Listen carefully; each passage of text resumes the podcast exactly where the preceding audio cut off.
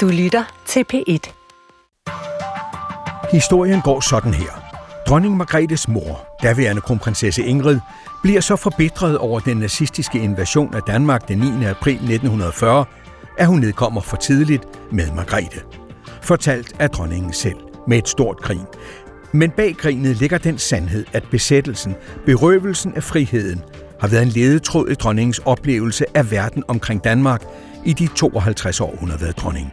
Når dronningen nu træder tilbage på søndag, så ser hun tilbage på en verden, der har været gennem vældige omvæltninger. Hun var den første vestlige monark i Sovjetunionen i 1975.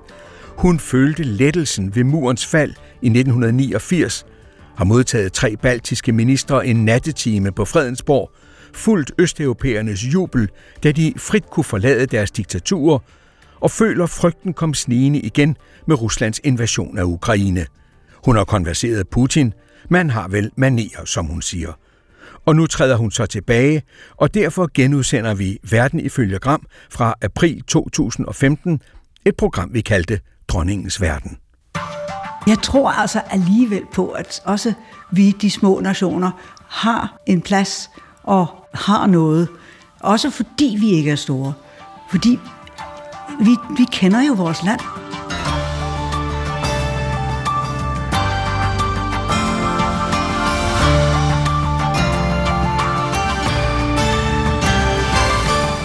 Dronning Margrethe taler ud om et langt liv og Danmark i en omtumlet verden. Velkommen til deres majestæt dronning Margrethe, velkommen til lytterne, velkommen til Verden ifølge Gram, til en samtale om, hvordan deres majestæt har oplevet verden udenfor, påvirke Danmark, påvirke vores samfund og dem selv gennem deres 75 år. Vi sidder her på øh, Fredensborg i deres arbejdsværelse, mange smukke billeder, røde vægge, lyset, der falder ind. Øhm, og så er det den 9. april. 75-årsdagen for en begivenhed, der kommer til at præge deres tilværelse. Lad os lige høre. Tyske tropper har i nat overskrevet den danske grænse og har gjort landgang forskellige steder. Den danske regering har under protest besluttet at ordne landets forhold under hensyn til den besættelse, som har fundet sted, og i henhold dertil kun gøres følgende. De tyske tropper, der nu befinder sig her i landet, træder i forbindelse med den danske værnemagt, og det er befolkningens pligt at afholde sig fra enhver modstand over for disse tropper. Den danske regering... Det var en uge inden deres fødsel. Ja. Øh, det blev sagt, at de blev født for tidligt, fordi deres mor gik i fødsel af lutherraseri over den tyske invasion. Det, det er i hvert fald, hvad vi har, øh, tror jeg, en konklusion, vi alle sammen drog senere hen. Øh, jeg kan huske, at min mor nævnte for, er, har nævnt for mig, da jeg var barn, måske ikke så lille endda, men i hvert fald som barn, at jeg vist egentlig var ventet senere i april. Og min mor var jo førstegangsfødende, og de første fødsel, førstegangsfødende går jo meget tit over tiden. Det gjorde min mor så slet ikke. Og hun, var, hun blev, ved jeg, meget ophidset og meget forbitret, da min øh, far vækkede hende tidligere om morgenen den 9. april og sagde, tyskerne er her. Og hun satte sig op i sengen og bandede rent udsagt. Og bandet. Som ikke var noget, der lå til min mor ellers. Hvordan kom besættelsen til at præge dem og deres forældre? Jamen, for mig er det faktisk blevet en, jeg kan godt sige, det er blevet udgangspunktet for, for, for min tilværelse, fordi jeg er født en uge efter besættelsen, og øh, altså faldt, faldt, fandt sted, øh, og at jeg har egentlig allerede fra sommeren 45 set alting i lyset af den tid. Og jo mere jeg lærte at kende om den tid, og jo mere jeg interesserede mig for den, og det har jeg fra, faktisk fra barn, øh, jo mere har jeg kunnet se, at, at det er ligesom derfra en, en del af min verden går, som man siger. Det, det, er en, det er en mærkelig ting, men jeg vil tro, at der er andre i, i, i min aldersgruppe, som har det lidt på samme måde. De, der er en lille smule ældre end mig, og de, der er på min alder. Øh, at det blev en meget skældsættende for dem. Og hvis man så var i født ind i en familie, som var så tæt på centrum i begivenhederne, som naturligvis var tilfældet for min far og mor, som var kronprinspar, og også min farfar Christian 10. Så det var ikke noget, jeg hørte om, mens jeg var lille.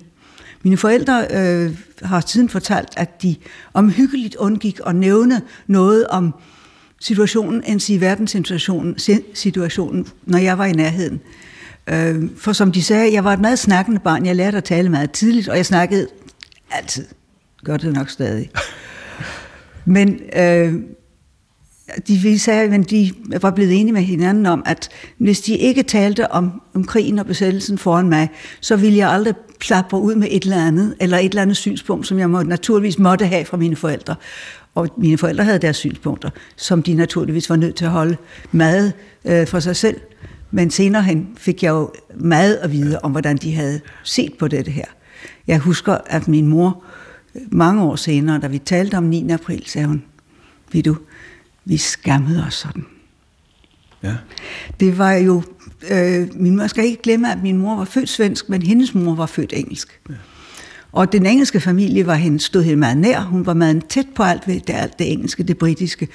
Og derfor følte hun, at, at det var et frygteligt svigt, der var sket i Danmark.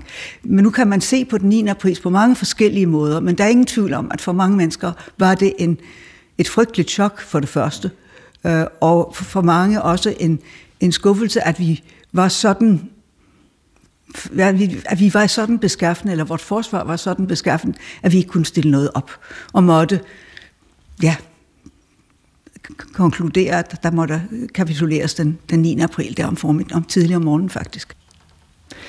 Erklæringen om overgivelse kan de jo af god grund ikke huske fra den dag, så jeg har fundet et klip frem, som jeg ved, de kan huske. I dette øjeblik meddeles det, at Montgomery har oplyst, at de tyske tropper i Holland, Nordvest-Tyskland og i Danmark har overgivet sig. Her London, vi gentager. Montgomery har i dette øjeblik meddelt, at de tyske tropper... Hvordan oplevede de det?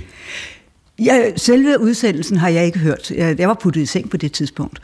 Men da den gik ud i København, og det var jo en, en, en majaften og lyst, øh, så for folk ud på gaderne. Og mange simlede sammen omkring, Christian, øh, omkring Fred Amalienborg for at øh, for at råbe og, og, og fejre med kongen. Og på det tidspunkt var Amalienborg Slotsplads øh, afspærret for, at der ikke skulle komme folk ind uf, uforvarende, og tyskere slet ikke. Det danske politi holdt vagt omkring slottene øh, på det tidspunkt. Og, øh, og det var ganske, sådan set ganske trygt, tror jeg. Men øh, så stod folk lige neden for mine vinduer, fordi mine vinduer vendte ud til det stykke af gaden, som ikke var helt afspærret. Og jeg hørte dem stå og råbe. Og jeg tænkte, jeg er vel blevet vækket, for jeg blev puttet tidligt i seng dengang. Øh, jeg var lige fyldt fem. Øh, og jeg tænkte, men det er da underligt, at de råber hurra, for farfar har jo fødselsdag om efteråret. Det var den 26. Ja. september, og det var jeg jo godt klar over. Og så hørte jeg, at min børnepige og min mors kammerjomfru stod og snakkede ved siden af, inde i stuen ved siden af, det var min lejestue. Og så listede jeg mig ud og vågede og linde på døren for at høre, hvad der foregik. Jeg kunne høre, at der var sket et eller andet helt usædvanligt. Og så var det jo med store omfavnelser, så mine forældre kom, og de havde siddet nede i stueetagen, og kom op og tog mig med ned i stueetagen, og så vidt jeg husker, fik jeg en gul sodavand, hvilket var det vildeste, der kunne forestille sig. Jeg tror ikke, jeg har fået ret mange gule sodavander, før jeg var fyldt fem. Det var, øh, det, det var en fantastisk ting. Og man mærkede, det gennemsyrede hele stemningen omkring os, selvom vi var nødt til at gå i kælderen i løbet af, af næste, af, både om natten og om næste dag, fordi der blev skudt over fra, øh, fra et par tyske skibe, som lå i havnen, og den side af Amalienborgs venner lige, lige ud til havnen. Ja. Så vi var i kælderen, som vi havde, ellers havde været, når der var luftalarm. Øh, og... Øh, og det var jo det var meget spændende, fordi mine forældre var så glade, at der ikke var den fjerneste angst, så vidt jeg husker ja. det. Andet end at det her var... Og jeg spurgte jo mig, at det, at det, ja, det er freden, sagde jeg far. Og så, så, så lød der jo bum, bum. Og så ved jeg ikke... Men det, der er der siden, siden, sidenhen fået at vide, at, at, at, at det er freden. det var jo et det ord, jeg ikke kendte. Det var friheden, der kom tilbage. Var det ja. noget, de diskuterede, noget der blev diskuteret i deres familie på det tidspunkt, friheden at vende tilbage? Ikke på den måde andet end, at jeg tror, at det hele var som om låget sprang af, af, af en trykkoger, og at det var en eufori, som man jo kan se på billeder og høre på, på, på folks fortællinger fra dengang. Og det greb også mig, et lille mig, som var fem år gammel, og ikke vidste ret meget om det hele. Men at det her var noget så fuldkommen vidunderligt. Og øh, der var, så Montgomery kom til København, og jeg, jeg traf ham nu ikke, men mine forældre gjorde jo over hos Christian 10. Deres farfar, kong Christian den 10., han dør i april 1947. Jeg vil godt, hvis jeg må få lov, øh, lige læse lidt, hvad daværende chefredaktør Børge Aarhus skrev i Information, der jo var modstandsbevægelsens avis, at kong Christian 10. han var den første blandt os, og så skriver Børge Aarhus, i en kongerække af savnkonger, heltekonger, enevoldskonger og andre slags konger, blev kong Christian demokratiets konge i en tid, hvor den jævne mand blev helte for at bjerge landet. Island sved ham, men han vandt i Stedgade. Er det her, det moderne danske demokratiets kongedømme bliver grundlagt? Ja, det kommer man nok an på, hvem man spørger. Jeg vil tro, at det er i hvert fald der, man måske for alvor bliver klar over, at øh, det danske demokrati og med, med kongen, at, at han er en væsentlig del af det danske demokrati. Der havde selvfølgelig været øh, noget mudder omkring 1920 med påskekrig og så, ja. så videre, øh, mere eller mindre berettiget, men øh, alt efter hvem man spørger og hvor man læser om det, men øh, der er ingen tvivl om, at på det tidspunkt, der, dette at kongen havde for, for kun, havde, ja, det var jo et held for så vidt for os alle sammen, at han kunne forblive i sit land.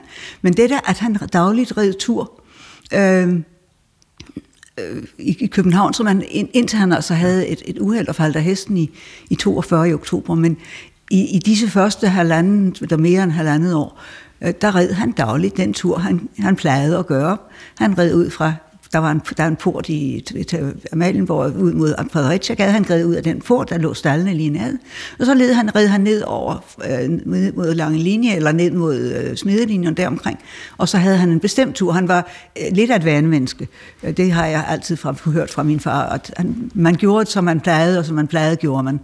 Ja. Øh, og derfor red han sin tur. Men det skulle der altså ikke være tyskerne, der, der besluttede, om han kunne ride på, på, i, Københavns gader, som han plejede eller ej. Og det gjorde han. Og Men det der, ser man jo mange fotografier af fra den ja. tid. Både særligt på, selvfølgelig på hans 70-årsdag i, i 40, men sandelig også billeder, der er taget tilfældige dage, når han boede på Amalienborg. Ja.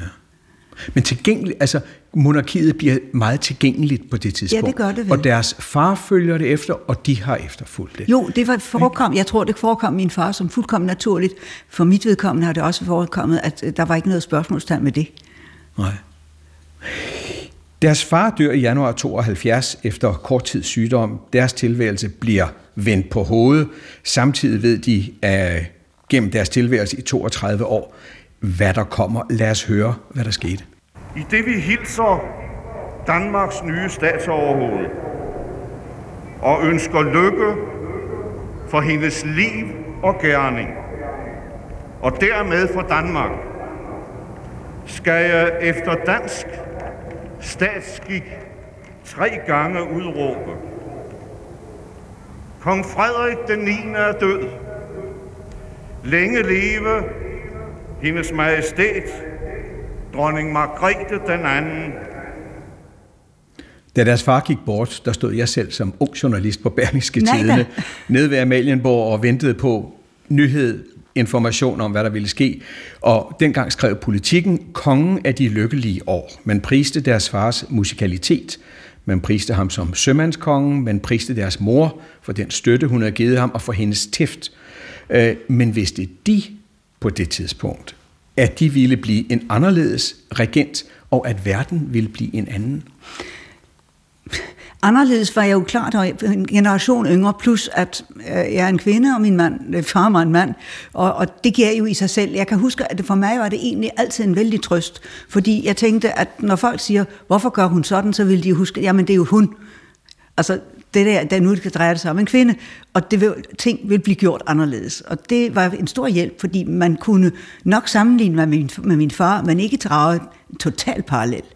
Og det var meget, det føltes som en stor befrielse faktisk, at jeg ikke skulle, jeg skulle nok leve op til min far, men jeg skulle ikke være ligesom, for det kunne jeg jo under ingen omstændigheder. Og jeg regner selv for, at øh, min søn, øh, kronprinsen, har det samme slags held, vil jeg mene. Han skal heller ikke sammenlignes 100% med mig, fordi han er en mand, og hans mor er en kvinde. Kan man overhovedet være parat til at blive dronning, til at blive konge? Det ved jeg snart ikke. Jeg tror egentlig ikke, at... Min far var syg fra nytårsaften, eller fra nytårsmorgen, ja. og døde altså 14 dage senere. Og vi havde så fulgt det øh, hvordan det udviklede sig. I starten var det ikke noget, man var særlig nervøs for.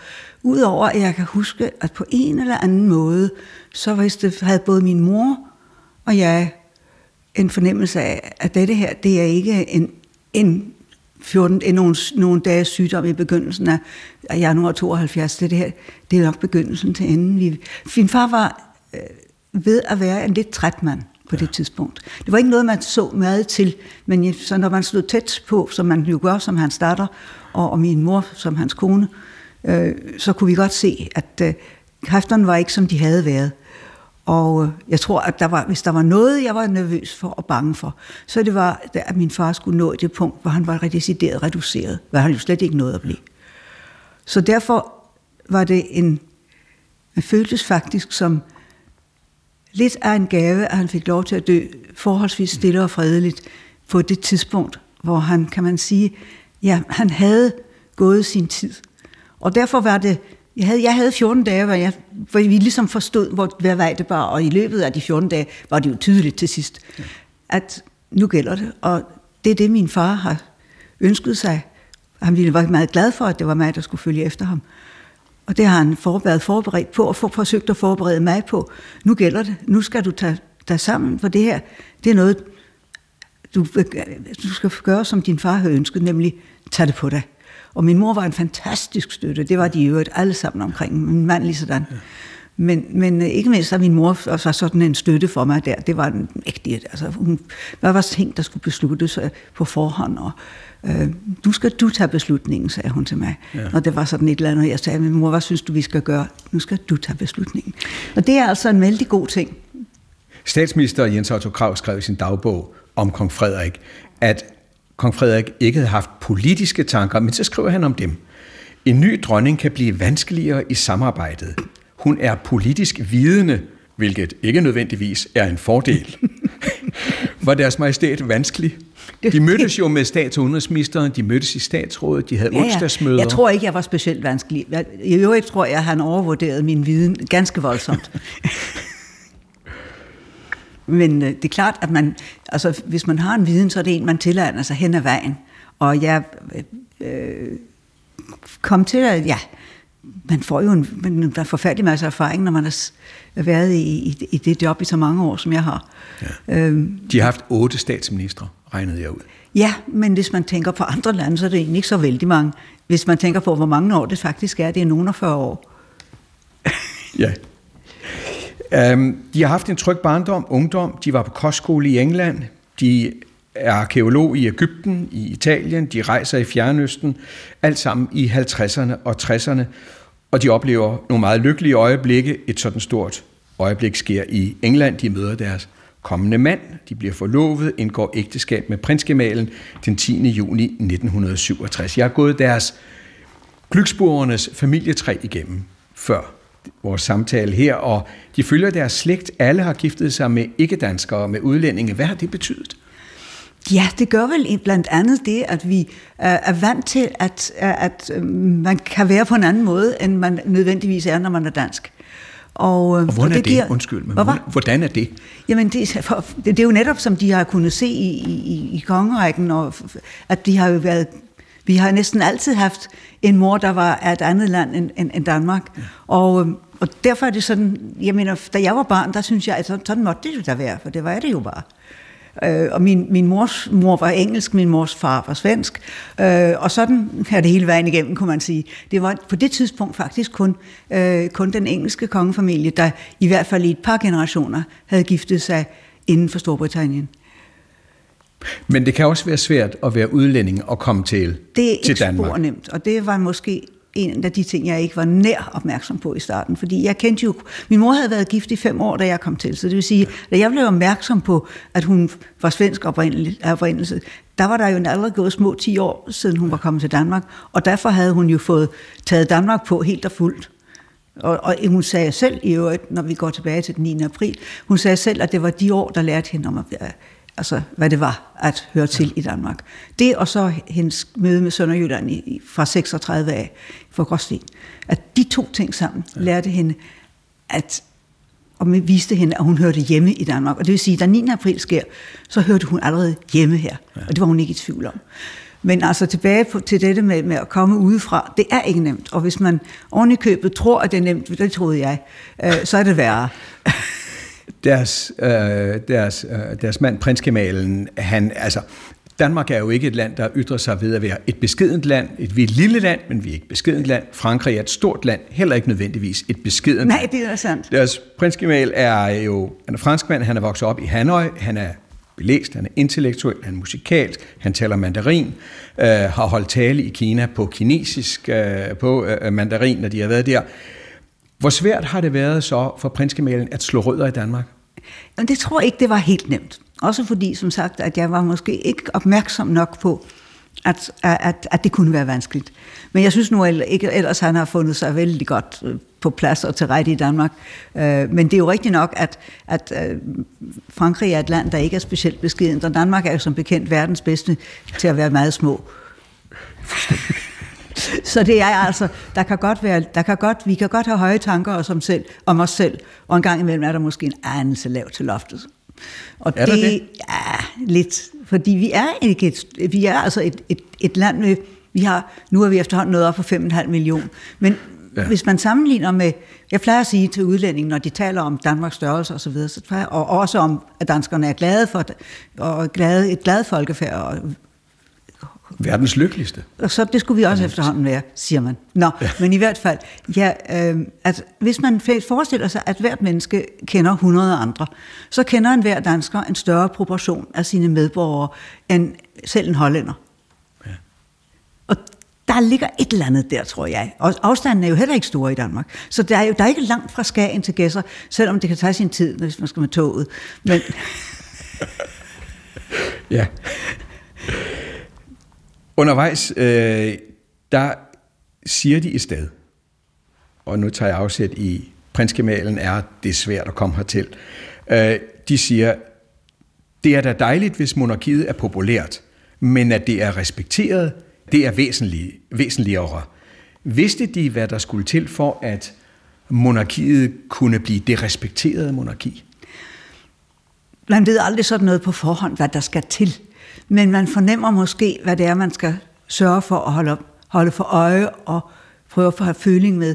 Og respekten er det, det, den tror jeg, man kan håbe på, hvis man, hvis man ikke læfter efter popularitet. Det er ikke popularitet. Man skal ikke gå efter popularitet. Man skal heller ikke gøre sig så interessant, så man bliver fuldkommen trekantet i forhold til, hvad folk ellers forventer. Men, men altså en, en sådan stille, og prøve at gøre det på for forholdsvis jævnt og roligt, og uden at øh, gøre for, for meget væsen, altså man heller ikke sådan, at man helst vil krybe i et mus, musehul hver gang man kommer frem.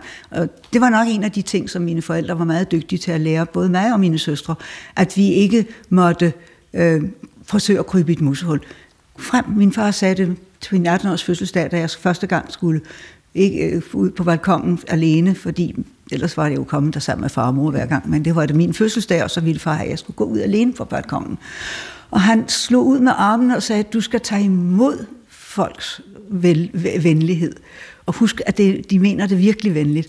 Og jeg husker, at man kan se det også på, på, på klip fra den gang, at jeg forsøger at slå lidt ud med armene, men det, det føles nu alligevel lidt akavet, når man lige var 18 og bestemt ikke gammel af sin alder. Men, men det har jo lært også at erfare, at, man, at når man tager imod den varme, folk møder en med, så får man så umådelig mad, og så får man ja. måske også noget selv at give af. Vi når frem til 1972. Det er på det tidspunkt, danskerne kaster sig ud i det store eksperiment. Øh, vi er ganske vist medlemmer af NATO, vi er også medlemmer af EFTA, men i 72 der tager vi det første skridt ud i den begyndende globaliserede verden. Vi stemmer os ind i EF, som det hed dengang. Var de bekymrede for, hvad der skulle blive af den danske identitet? Nej, det var jeg ærligt talt ikke. Jeg havde en fornemmelse af, at, at danskerne er, der er vores identitet, den sidder og ligger tem, temmelig ind, langt ind i marven på os. Øh, det er jo også derfor, at en gang imellem, at vi slår os i tøjet, eller at folk ikke er helt overbevist om, at det er så så godt, eller, det, eller hvorfor skal det nu det og det ske. Og, og det er jo der, fordi vi, vi har en identitet, som vi holder fast i. Men de har, øh, har, også, de har også omtalt sig, øh, dem selv som øh, et europæisk menneske. Jo, det mener jeg nok, jeg er. Øhm, jeg er jo vokset op i et hjem, hvor der, hvor der uden, uden videre taltes flere sprog. Og jeg er gift med en mand, som er fransk født, og derfor taler vi en helt lidt fransk selv hjemme. Og på den måde kan man sige, at man har, et, øh, man har en ekstra antenne i det europæiske, fordi man også taler andre sprog end sit eget. Øhm, og jeg taler jo også engelsk uden problemer. Og, og nu er England måske ikke det, det mest optaget af, det land, der er mest optaget af, af EU for tiden, men, men de er jo en del af det Europa, vi er en del af, og som vi altså også organisatorisk er en del af. Og det tror jeg spiller en rolle. Altså, det der med at kunne nogle andre sprog end sit eget, ja. det giver altså en, en, en ekstra horisont. Det giver lidt bredere horisont, tror jeg.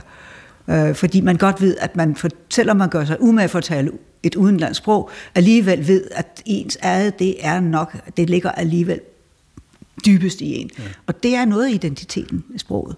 Det er helt sikkert. De holder en tale i Europaparlamentet i 1987. Skal vi lige høre en lille, en lille snas fra det?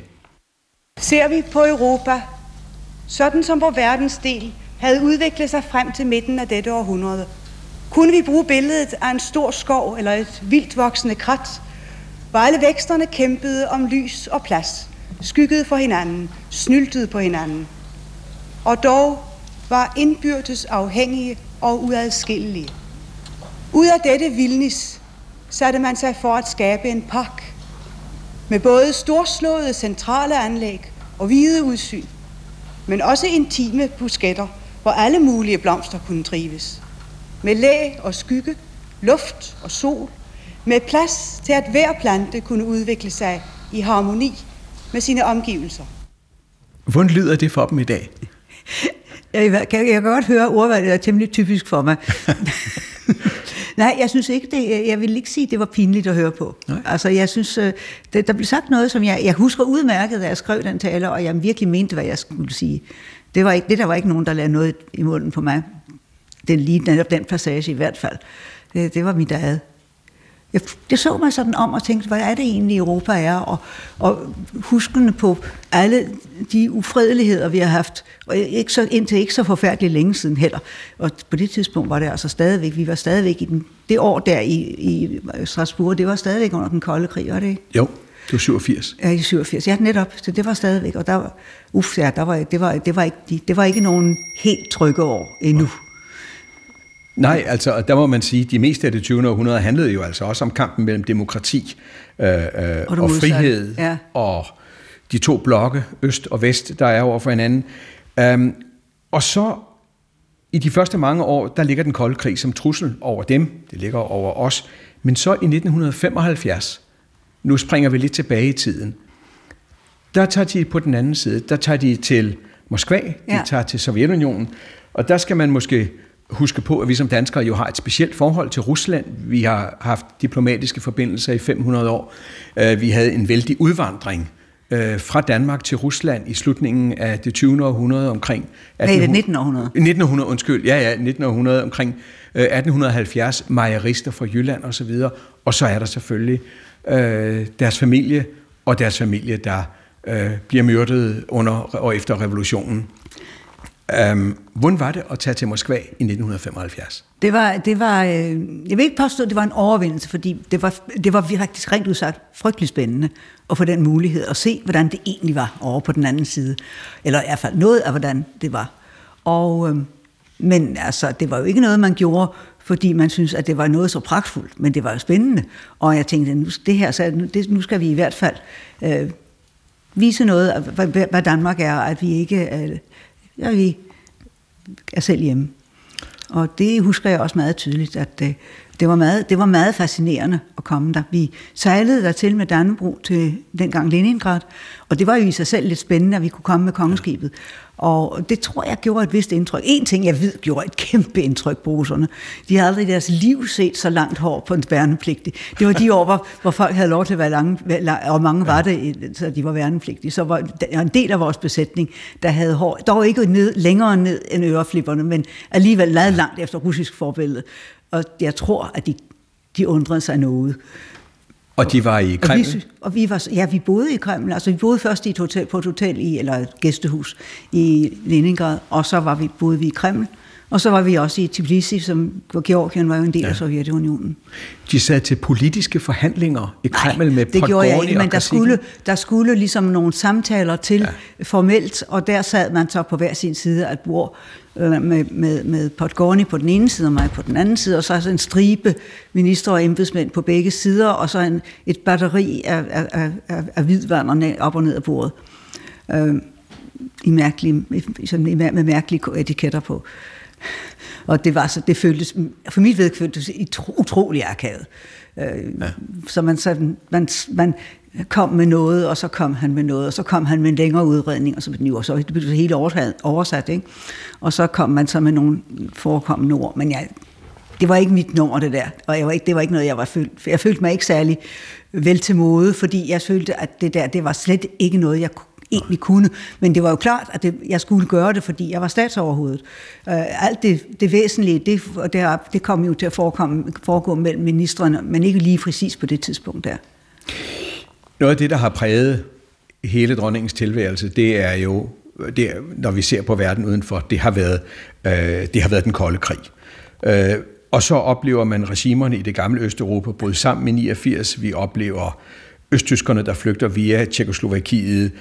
Og det sker alt sammen over 40 år efter, øh, at Churchill holder sin berømte tale om jerntæppet, der delte Europa. Lad os lige prøve at høre lidt, vi har klippet sammen om den kolde krig. From Stettin in the Baltic to Trieste in the Adriatic, an iron curtain has descended across the continent. All, all free men are citizens of Berlin, and therefore I take pride in the word, Ich bin ein. General Secretary Gorbachev, if you seek peace, if you seek prosperity for the Soviet Union and Eastern Europe, if you seek liberalization, come here to this gate. Mr. Gorbachev, open this gate. Mr. Gorbachev, tear down this wall.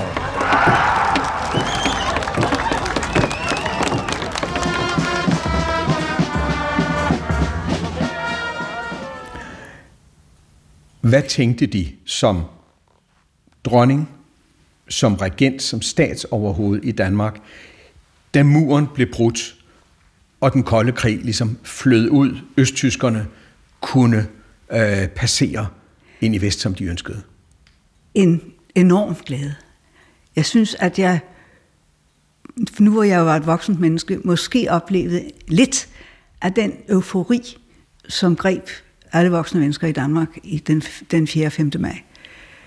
Det der, man tænkte, det kan, ikke, det kan ikke være rigtigt. Det kan ikke være muligt. Er det, kan det virkelig ske? Skal jeg virkelig opleve og se så væsentlig en begivenhed? Og så at det skete uden blodsudgivelse. Mm. Fordi vi havde jo nok håbet på hele tiden, at det en dag ville være slut over på den side, anden side af den mur. Men man var jo hele tiden alligevel bange for, at, den ikke, at, den ikke, at det ikke kunne ske uden øh, blodsudgivelser og, og, og virkelig alvorlige tilfælde af forskelligt, øh, som vi absolut ikke kunne ønske os, eller ønske øh, dem, der boede der. Men det skete lige så stille. Og jeg synes, at de, altså hele den sommer, øh, hele den sommer der, allerede i 88 begyndte det faktisk. Der begyndte det jo i Baltikum. Jeg så selv et lille fli af noget. Der var tallships race og møde i, øh, i København sommeren 88, og vi øh, var ombord på Dannebro og stod på broen på Prinsgemalen og jeg for at se hele flåden af disse flotte, store sejlskibe ja. komme forbi. Og der var et enormt tysk, russisk skib, og der var, der var tysk, og der var skoleskibet Danmark, og you name it, det ene efter det andet. Lige til sidst kom der tre ret små skibe, og det ene havde et hvidt, blåt og sort flag. Og det andet havde et rødt, hvidt, rødt flag. Og det tredje havde, det var jeg ikke så, så bekendt med, men i hvert fald. Og så tænkte jeg, gud, det er jo de gamle baltiske landes flag nu tør de sætte dem. De behøver ikke at bruge de russiske, altså de ja. sovjetflagene.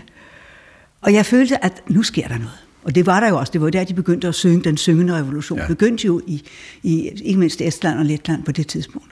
Så der var ligesom, der var lagt i kærkeloven til, at nu skete der noget virkelig stort. Og så kunne vi jo følge, hvad der skete i, i, i Østtyskland i de måneder, der fulgte ja. om sommeren, og vi har sendt deres folk og alt dette. Og pludselig så kulminerede det efter at man også havde oplevet dette såkaldte dødskys, da, da, da Honecker skulle fejre sit 40-års jubilæum, eller hans statsfærd 40-års jubilæum med Gorbachev. Og, øhm, og det må vel det må mere eller mindre ved den lejlighed, Gorbachev ja. sagde, at der, altså, der er lukket for de varme kanonrør her. Ja. og der sker nu, de nævner det selv øh, med Estland, Letland og Litauen. Og øh, der bliver dronningen jo så også involveret i og med, at de tre øh, udenrigsministre er på vej tilbage fra Island, efter at have, man har erklæret sin uafhængighed, og de lander i København, og ja, det de meddeler udenrigsministeren, at de tager imod når som helst. Ja, han havde nævnt det for forhånd, at, at, i hvert fald fra Island, tror jeg, om han kunne komme forbi med disse tre udenrigsminister, som nu var udenrigsminister i selvstændige lande, som vi anerkendte. Vi havde faktisk aldrig nogensinde accepteret, Nej. at de ikke var en del af den frie verden, for så vidt. Fordi vi havde... Nå, men det var en, det er en lang og indviklet historie, ja. men det væsentlige var, at her var de, og måtte han komme forbi, og, så, de kunne hilse på, så jeg kunne hilse på dem. Og det sagde de måtte jeg gerne, de måtte komme når som helst. Jeg var klar over, at det var ikke nødvendigvis, at de kom i rette tid. I hvert fald, øh, det var en dag i september, og... Øh, og det, da klokken var nærmet sig 11, så nåede de hertil. Om aftenen? Om aftenen. Og jeg tænkte, det her, det skal, det skal virkelig gøres, så man kan sige, at nu ved de mennesker, at vi regner deres lande for rigtige selvstændige ja. nationer. Så vi havde Øh, livgarden stillet op med, med trommer og piber ude ved porten til her, eller indkørslen til Fredensborg, som så man gør, når der kommer nogle væsentlige personer på den måde. Og jeg tænkte, det her, det skal færre. Så det gjorde vi. Og de gik så op ad trappen og ind i huset. Vi, tog, vi stod i havesalen, prinskemalen og jeg, og, og nogen fra hoffet, og, øhm, og ventede på dem. Så kom de igennem kuppelsalen og gik ind i, i, i havesalen, og vi hilste på. Og jeg tror, vi havde tårer i øjnene. Vi havde klump i halsen alle sammen. Jeg havde lige frem tårer i øjnene. Og så fik de der champagne, og det var en fantastisk oplevelse for mig. Og det ja. var det også en stor oplevelse for de tre herrer, det er der slet, det er så slet, slet ingen tvivl om. Jeg ved, Lennart Meri, der senere blev præsident i Estland, han talte om, hvor stort, da han kom tilbage på statsbesøg og var heroppe, om hvor stort det besøg havde været for ham. Ja, men det forstår jeg også godt, og det var, det var virkelig gensidigt. Der var, så, det, der var sådan en fornemmelse af, jamen jeg havde, jeg havde gået i skole på et tidspunkt, hvor vi, det var lige efter krigen, og der var stadigvæk papirmangel, så vi havde ikke fået så mange nye skolebøger, så vi havde genoptrykte gamle bøger. Og derfor var de tre øh, baltiske lande stadigvæk repræsenteret i vores bog, den hed Vor Jord, øh, med hver sit flag. Og det var en af grundene til, at jeg kendte deres flag. Ja. Og, og pludselig var de der igen. Og Østersøen var ikke pludselig verdens ende, men et hav, der forbandt. Sådan som det har været det altid. Og, øh, og sådan som jeg som arkeolog også er overordentligt klar over. Det var fantastisk. Ja. Og det var så der, hvor den kolde krig som sådan sluttede. Men undervejs havde der jo været flere dimensioner. Der var den indre undertrykkelse i den gamle sovjetpagt og øh, sovjetstyret i Sovjetblokken. Men så var der også den kolde krig mellem Øst og Vest, og den var jo, ved vi i dag, var tæt på at føre til den gensidige undergang under Kuba-krisen i 1962. Der var de 22 år gammel. Øh, præsident Kennedy trak grænsen over for øh, øh, Khrushchev. Øh, ved de, hvilke tanker de som øh, tronfølgere og deres forældre gjorde sig? Var det en af de situationer, hvor frygten manifesterede sig på en sådan måde, øh, at man sagde, nej, det, nu kan vi, det, vi kan ikke lige sove nu, altså vi sidder Jamen, og taler øh, om det Det var her. sent om aftenen, da talen blev transmitteret. Så vidt jeg husker, var jeg på vej fra Aarhus til København, eller omvendt, øh, ombord på en af Aarhusbådene og sad op hos kaptajnen og hørte på det. Og jeg husker selv, at jeg tænkte, jeg sad på det yderste stol, og jeg tænkte, nu ved du, hvordan de må have haft det i 39 og lige efter den 9. april. Hvad sker det? Hvad sker der nu? Hvordan? Hvad bliver det næste? Og så det der fornemmelse af, at vi fik at vide, de havde bøjet af, russerne. Ja. Og så var man jo meget glad og lettet. Og vældig, vældig, jeg, synes, jeg følte en stor en stor glæde over, at USA's præsident havde holdt fast. Han blinkede ikke. Og det, det var meget væsentligt. Det var meget væsentligt for mig. Og for mine forældre givetvis også. Vi var lige præcis ikke vi sad ikke under, under mikrofon eller under højtaleren sammen, øh, så jeg fik det ikke lige, da det skete med, sammen med dem, men jeg sad der og tænkte, åh oh ja. Men som statsoverhoved må det være en af de situationer, øh, hvor man føler et ansvar og samtidig er magtesløs. Ja, det, det er klart, det må have været det. Jeg, jeg, mærkeligt nok har min far og jeg egentlig aldrig diskuteret den aftens. Nej. Øh, men men, men øh, han, han har været lettet, og jeg var lettet, og vi var vi jo alle sammen. Og samtidig vældig glade for, at, at, at, at lettelsen faldt på den måde, at, at der, vi synes jo, det var, det var rart, at det var Sovjet, der bøjede af. Ja.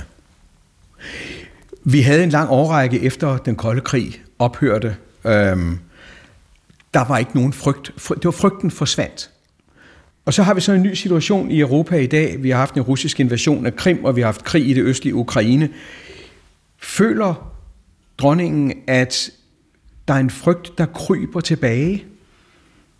Det, det er vel ikke ganske umuligt at få tanker om Europa i slutningen af 30'erne, når man ser, hvad der sker. Og så samtidig håbe på, at, og huske på for, selv for det første, at der er så meget af verdens situation, som er anderledes end dengang. Jeg synes, man kan sætte sin, sin lid til, at Europa er et, et helt... Selv når vi er uenige, er vi dog et samlet Europa. Mm. Og at vi, har også, vi er også en del af NATO, som også er en samlet ting, som, som omfatter vældig, vældig mange medlemmer, og ret så forskellige medlemmer. Og det tror jeg, det, det synes jeg er en ting, men, men vi skal være helt klar over, hvad, at det her, at jeg spørger, man skal, her skal vi ikke lade milen. Her skal vi se, prøve at se nøgteren på tingene, men ikke lade os kyse. Det sidste, vi må gøre, det er at være bange. Vi ved, hvad der er foregået, og hvad der foregår i, i Ukraine. Og så sidste sommer, der er de med til øh, den, den store højtidelighed hvor Danmark for første gang øh, ved D-dag ved Normandiet bliver anerkendt som allieret på grund af vores øh, sømænd, der sejlede i allieret øh, øh, øh, tjeneste dengang. Øh, og der sidder de, der er de så til stede ved den der meget øh, smukke ceremoni, og de sidder øh, ved øh, et frokostbord, og der har de præsident Hollande på deres højre hånd, og så har de dronning Elisabeth og præsident Obama på deres venstre side har de så præsident Putin, som på det tidspunkt alt forsøger at undgå, og ingen helst vil tale med overhovedet. Jeg bliver nødt til at spørge, øhm, hvad gør man i sådan en situation? Konverserer man, eller siger man ikke noget? Man siger nogle få forekommende ord, fordi man er et velopdragende ung menneske, eller et gammelt menneske. Om det. fordi det skal jo ikke være, altså man skal jo ikke vise en, en, en alt for skarp kold skulder, for det er jo også en handling.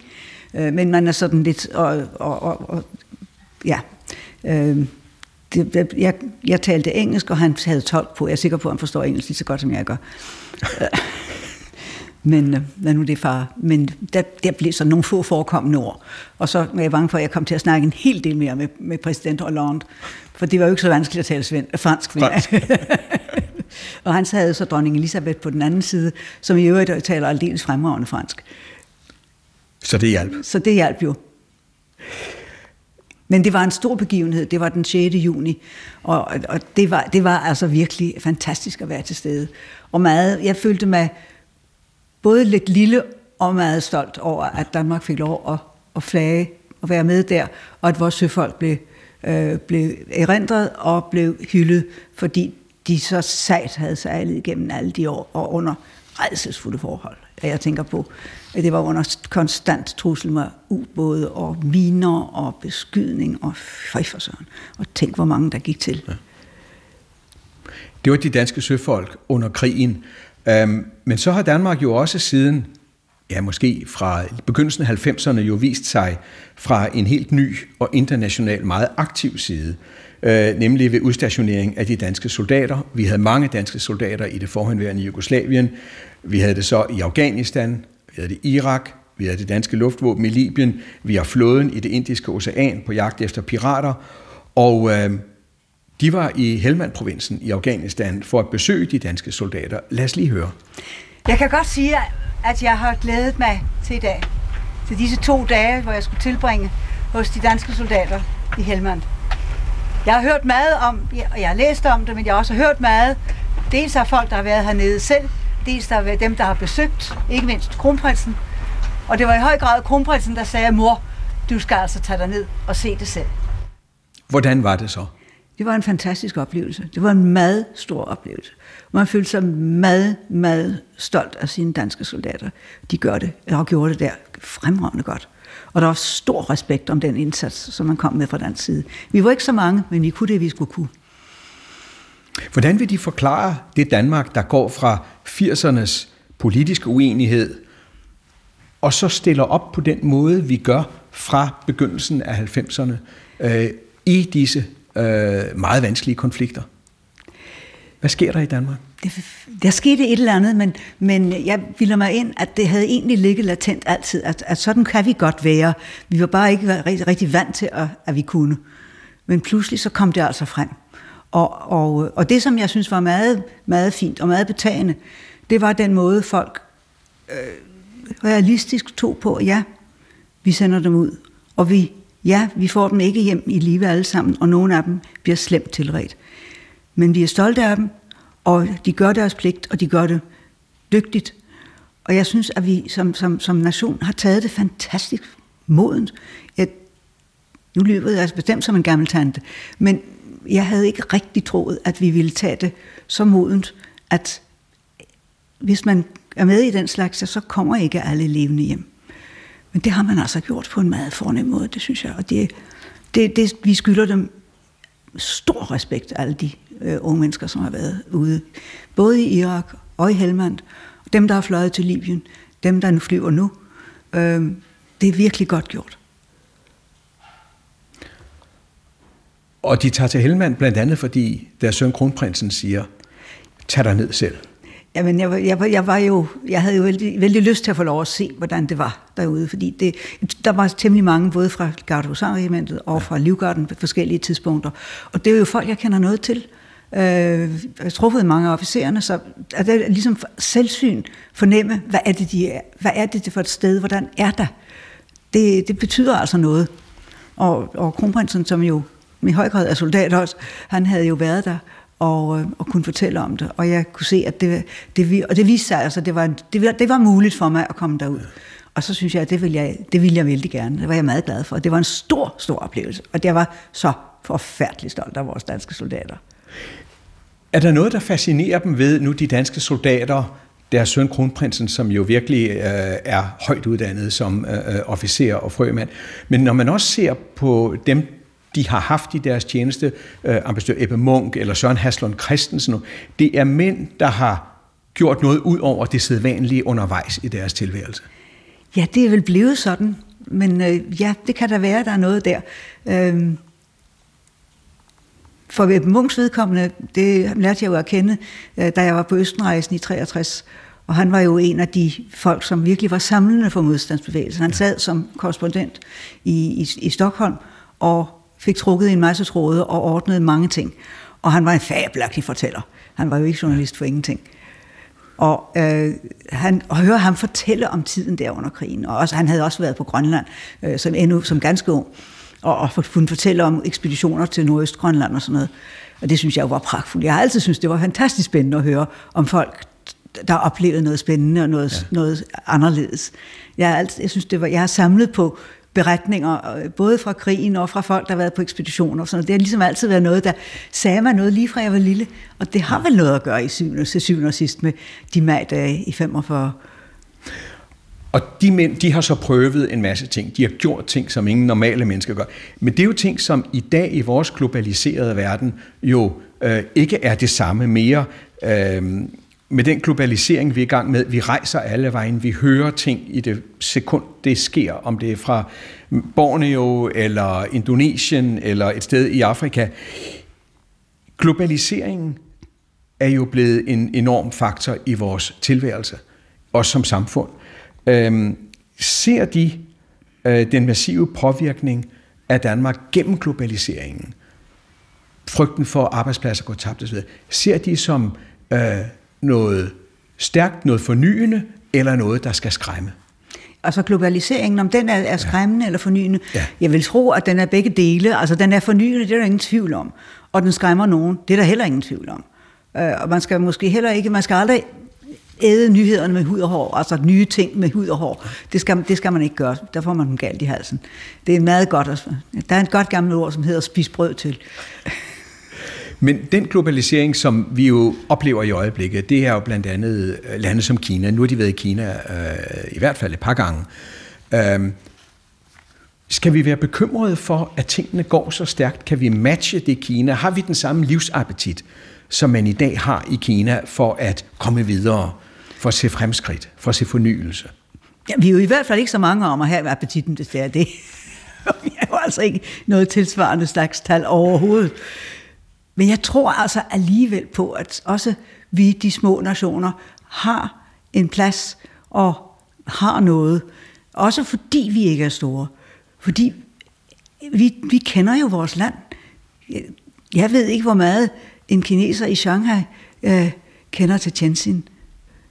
Øh, men jeg er temmelig sikker på, at de fleste herhjemme ved temmelig meget, ikke kun om København, men også om mange andre steder i landet. Ja. Og de fleste af os har slægtninge et eller andet sted i landet, og har mange gange ikke bare været på ferie på Mallorca, men sandelig også i Danmark.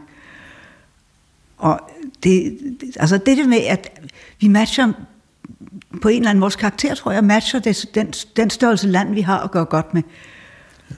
Øh, det bliver man både, tror jeg, fordi vi, jeg synes, at det her, vi er omgivet af havet, gør, at vi har en, sådan en, en frisk fornemmelse, at, at den friske luft fra havet, det bølgesprøjtet, det spiller en rolle for dansk karakter. Øh, og også det at det hele ikke er så vældig stort. Øh, det bør jo også, at vi kan, vi kan nå hinanden, og vi kan finde hinanden. Det tror jeg ganske vist på, at vi kan. Øh, vi, kan, vi skal kunne finde hinanden, vi skal nå hinanden. Det er meget, meget væsentligt. Men det tror jeg også, vi kan, fordi der ikke er egentlige afstande. Det er svært at tale Danmark i dette århundrede, uden også at tale indvandring, 11. september, krigen i Afghanistan og Irak og terror. Afghanistan har og Irak har vi talt om. Men attentatet i Krudtønden, som de sagde, kom næppe uventet. Øh, det sagde det til hollandsk tv. Lad os lige høre, hvad de sagde. What happened on Saturday it was a big shock for everybody. Um, it's, uh, it may, has certainly left a mark on people everywhere in Denmark.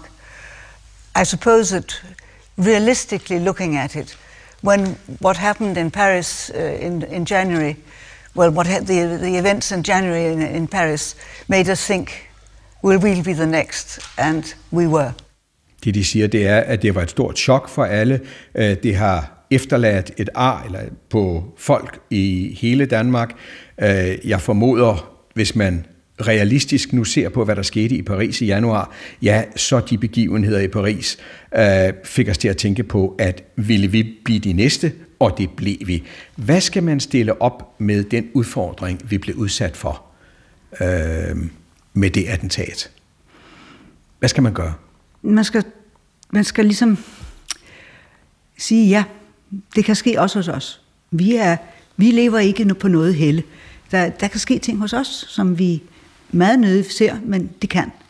Og så må vi tage fat derfra og, og se på det. Og jeg synes, at, øh, jeg synes, at vi som, som, som nation har reageret meget fornuftigt på det her.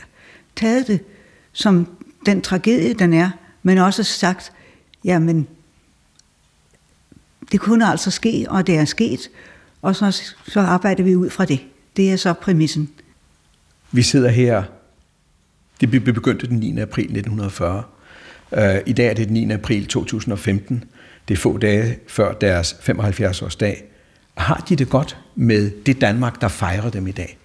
Jeg er meget rørt over, at man vil fejre med sådan som jeg. Jeg er lige blevet fejret i Aarhus i går, og det, det var virkelig, det var virkelig helt, for, helt forrygende og rørende og meget meget varmende.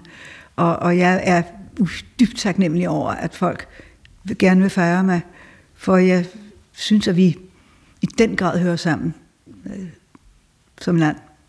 Alle sammen. Og det føler jeg meget stærkt. Og det er vel en af de ting, jeg har lært af min far, at vi hører sammen. Så de er tryg ved, når tiden kommer, at videregive Danmark til kronprinsen? Det tror jeg helt sikkert. Det skal han nok kunne finde ud af. Det er jeg ikke bange for. Sagde dronningen i verden ifølge Gram, og på søndag bliver kronprinsen så kong Frederik den 10. Dengang var Troels Ågaard og Amalie Dam Hansen med i redaktionen af programmet, og Torsten Christiansen optog samtalen i dronningens arbejdsværelse. Fik I ikke det hele med, eller har andre programmer, I gerne vil høre, så klik ind på DR's app, find verden ifølge Gram og de programmer, I gerne vil høre. Vi er tilbage på onsdag på Genhør.